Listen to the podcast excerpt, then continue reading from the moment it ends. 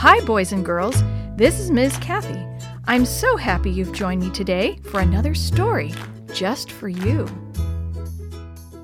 Escape Route by Bonnie Kantz. Maria, Peter, come to supper, Mother Miller called. As the two children raced into the kitchen, they nearly collided in the doorway. Laughing, they sat down at the table. What's for dinner? asked Peter, looking up at Mother as she took the pots off the stove. Cabbage and noodles. Oh, good! exclaimed Maria. Give me lots. Well, leave some for me, teased Peter. Mother sat down and asked the blessing, and soon every plate was filled from the steaming casserole. Children, said Mother, I have something to tell you. It's very important, and I must ask you not to tell anyone.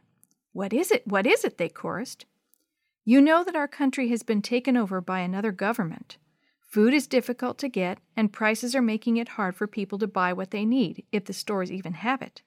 Yes, said Peter. Uncle Carl's store was taken from him, and people who once owned their homes must now pay rent to live in them.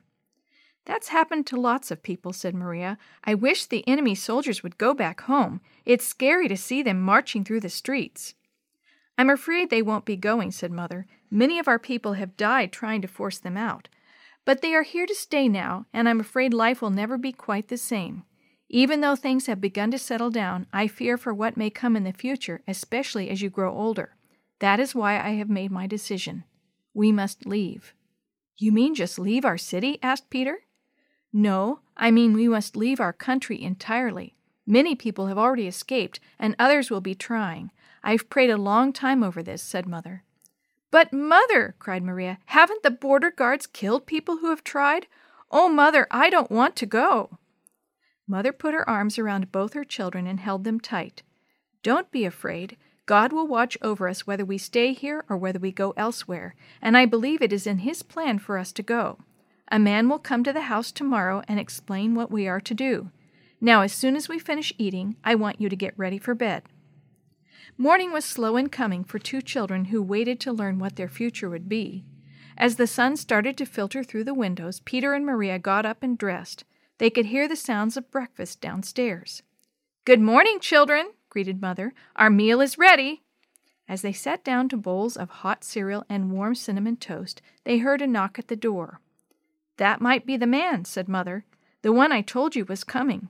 Peter, answer the door, but don't say anything. Let him speak first. It's always possible that someone has discovered our plans.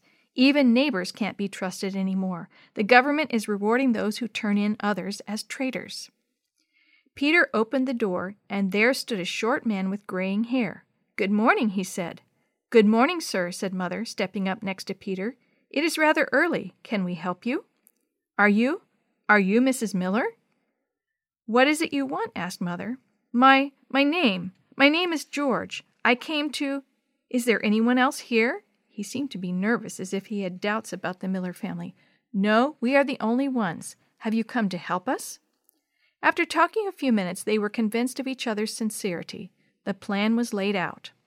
I know the escape route by heart, he said. A friend who has already crossed over showed me the way before he left. Three other people will be going with me, besides your family. We must walk to the border. Anyone in a vehicle would have to go on the main roads and would be more easily discovered. Don't bring any suitcases or sacks, and don't carry any household items with you. You must leave everything behind. Come only in the clothes you are wearing and a coat. You won't be able to bring any food along either. We must avoid all appearances of being on some type of journey. By all means, be casual. I will meet you at the edge of the forest near the water tower. On the other side of the forest is the border. We leave in three days. As Mother closed the door behind the man, she looked weary. She had not anticipated leaving in only three days. The seriousness of it all weighed heavily on her. Mother, are you all right? asked Peter and Maria. Yes, I just want everything to go well. It will be hard, you know. It's a long way to the border, and we're not sure what we will find when we get there. We must remember every step of the way to be brave and have faith. Do you understand? Two nights later, a frightened little family prayed and planned together. Children, whispered Mother the next morning as she gently shook each shoulder. Get up. This is the day. Quickly, they dressed in their everyday clothes. Mother had fixed a large meal, not knowing how long it would be before they would eat again. She had the children wash the dishes, and while they were busy cleaning up, she looked around at the things she must leave behind, never to see again the family pictures, the handmade linens, the little mementos passed down through the family for so many years. It was so hard to leave it all behind when each little possession had a special meaning. Mother, said Maria as she and Peter came out of the kitchen, couldn't we each take just one favorite thing with us? I'm afraid not. It all must stay, and we must go. With one last look, they closed the door behind them. Out into the street they filed for their long walk through town. Try to be casual, try to be casual, rang in their minds with every step. Mother greeted the baker who was standing in the doorway of the local store. Good morning. Good morning. A nice day today. Yes, it is, answered Mother, hoping he would not expect her to stop and talk further. Hello there, called a neighbor as she was sweeping her porch. Come see me later today. I'm baking a cake and want to give you some. I've been saving the ingredients for a long time. How nice of you, Mother called out. Each person was greeted, and a word or two was exchanged as the three passed the familiar houses of their friends. Why are so many people out and about already? wondered Mother. After several blocks, they no longer saw people they knew, but still Peter felt as if he had a big sign tacked on his shirt that said, Escaping. It was hard not to feel self conscious. Some soldiers walked past on their morning patrol, and Peter thought back over the events of the past months. Resistance to the invaders had been strong, Civilians fought alongside the military to push the enemy troops out. There seemed to be fighting all over the city, and at times the streets literally flowed with blood. Finally, the enemy withdrew, and there were great cries of freedom and victory. The guns were put away, and everyone was celebrating, but they were taken by surprise when the enemy tanks came rolling back, this time to win. Mother is right to want us to leave, thought Peter, and God will surely help us. How much longer till we are out of the city? Maria asked. Very soon, I think, answered Mother. A few more blocks, and we'll be outside the city limits. Finally, they came to the forest. How beautiful it was! The autumn leaves had covered the floor with a crinkly carpet, and the bare arms of the trees seemed to reach to the heavens. George, with two other men and a young woman, was waiting. Over here! Hurry! he said. The group gathered together for final instructions. It is very easy to get lost in this forest, but I am sure of the way, so please do not get separated from me. I cannot come back for you. Mother pulled the children close to her. We must go as quickly and as quietly as possible. That won't be easy with these dry leaves, but do your best. There may be soldiers in the forest or people working, and I'd like to avoid meeting them. We'd have a hard time explaining what we were doing here. Now follow me. Make sure the children keep up. As quiet as the travelers tried to be, the leaves made a noisy crunch crunch.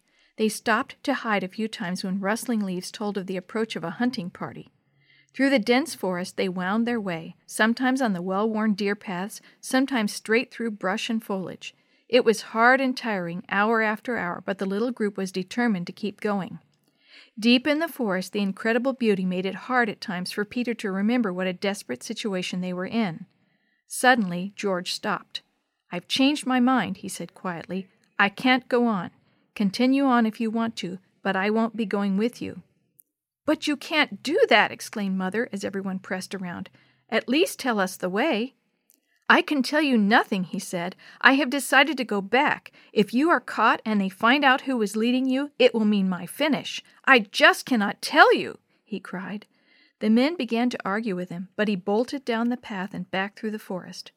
Mr. George! Peter yelled and started to run after him. No, said one of the men. We can't go after him. He's not going to tell us anything, and I'm not about to turn back. But what can we do? questioned Mother. We have no idea which way to go. We know the general direction of the border, and I think we are closer to the border than to the city. Maybe we have a chance. But we don't know where to cross over, said the young woman. Without a guide, we don't have a chance of coming out in the right spot. We're doomed before we try. The older man agreed. But Mother, remembering her earnest prayer to God to guide her family, finally sided with the young man. Soon they were all in agreement to at least try, and off they started in the direction George had been leading them. With so many trees and such thick underbrush, it was hard to tell which way to go. For several days they walked through the forest, only to find themselves retracing their steps. We're going in circles, moaned the young woman. We are hopelessly lost. Now, more unsure than ever, they gathered together in a small clearing to talk. The wind blew and the leaves swirled around their feet. Mother, whispered Maria, and she tugged on her sleeve. Out into the clearing stepped two large men. They were dressed as woodsmen, and each had an axe slung over his shoulder. Mother knew that the men who worked in the forest were a rough bunch and would likely not have much sympathy with what they were trying to do. At the very least, they would be robbed of what little they had. At the worst, I didn't hear them coming, did you? whispered the woman to Mother. You are looking for the border, aren't you? asked one of the men as they walked over. No one said anything. We know you are. You, come with us. They took the older man from the group and disappeared with him into the bushes. Oh, no, cried Mother. I'm afraid they'll kill him for sure. Why did they take him? Let's run, suggested the young woman. We have to try to get away. Think of your children. Unable to decide what to do, they stood and waited. They didn't want to abandon the old man, who had suffered a great deal in their wanderings the past few days.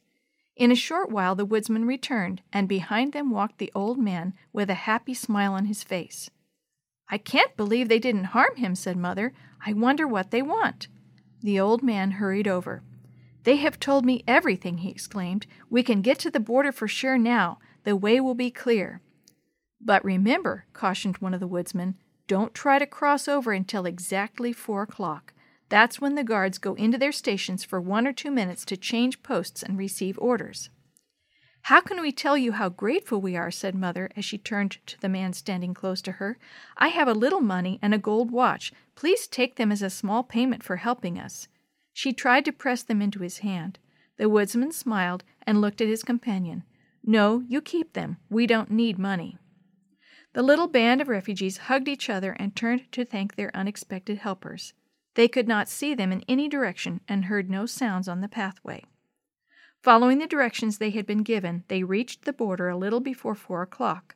The winter sun, now slowly disappearing, was casting its last rays of light on the wire fence that marked the border. Right in front of them was a hole in the fence. They took their coats off to make it easier to pass through. They knew that the fence, if touched, would automatically ring a bell in the guardhouse. From their position in the bushes, they saw the guards in their towers, machine guns on their backs. At exactly four o'clock, the guards left their posts and went inside the building. Now, said the old man. As quickly as they could, each one scurried through the hole. On the other side, Mother grabbed Maria's and Peter's hands and started running. The field was icy cold and wet, and the children slipped repeatedly. Keep going, urged Mother. Soon she was half dragging them behind her. It wasn't long before the guards reappeared. Shots rang out all around. Peter glanced down the field and saw other people scrambling to get across the border. On they went, running as fast as they could. Soon it was completely dark. Look! cried Mother. On the far side of the field, small lights began flashing, showing them which way to come. We're almost there, children. Keep going. Just when Peter and Maria thought they couldn't take another step, they reached the other side and were met by friendly faces. They were exhausted and cold, and their stomachs ached with hunger, but they were glad to be safe. God has surely guided us here, said Mother, and they bowed together in prayer.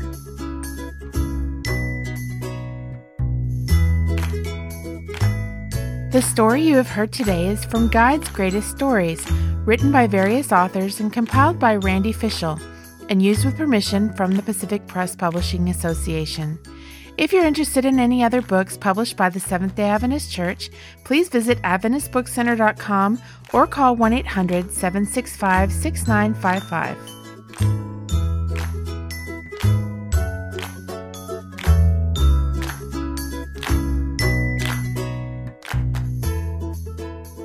Podcast is a production of the Carolina Conference of the Seventh day Adventist Church.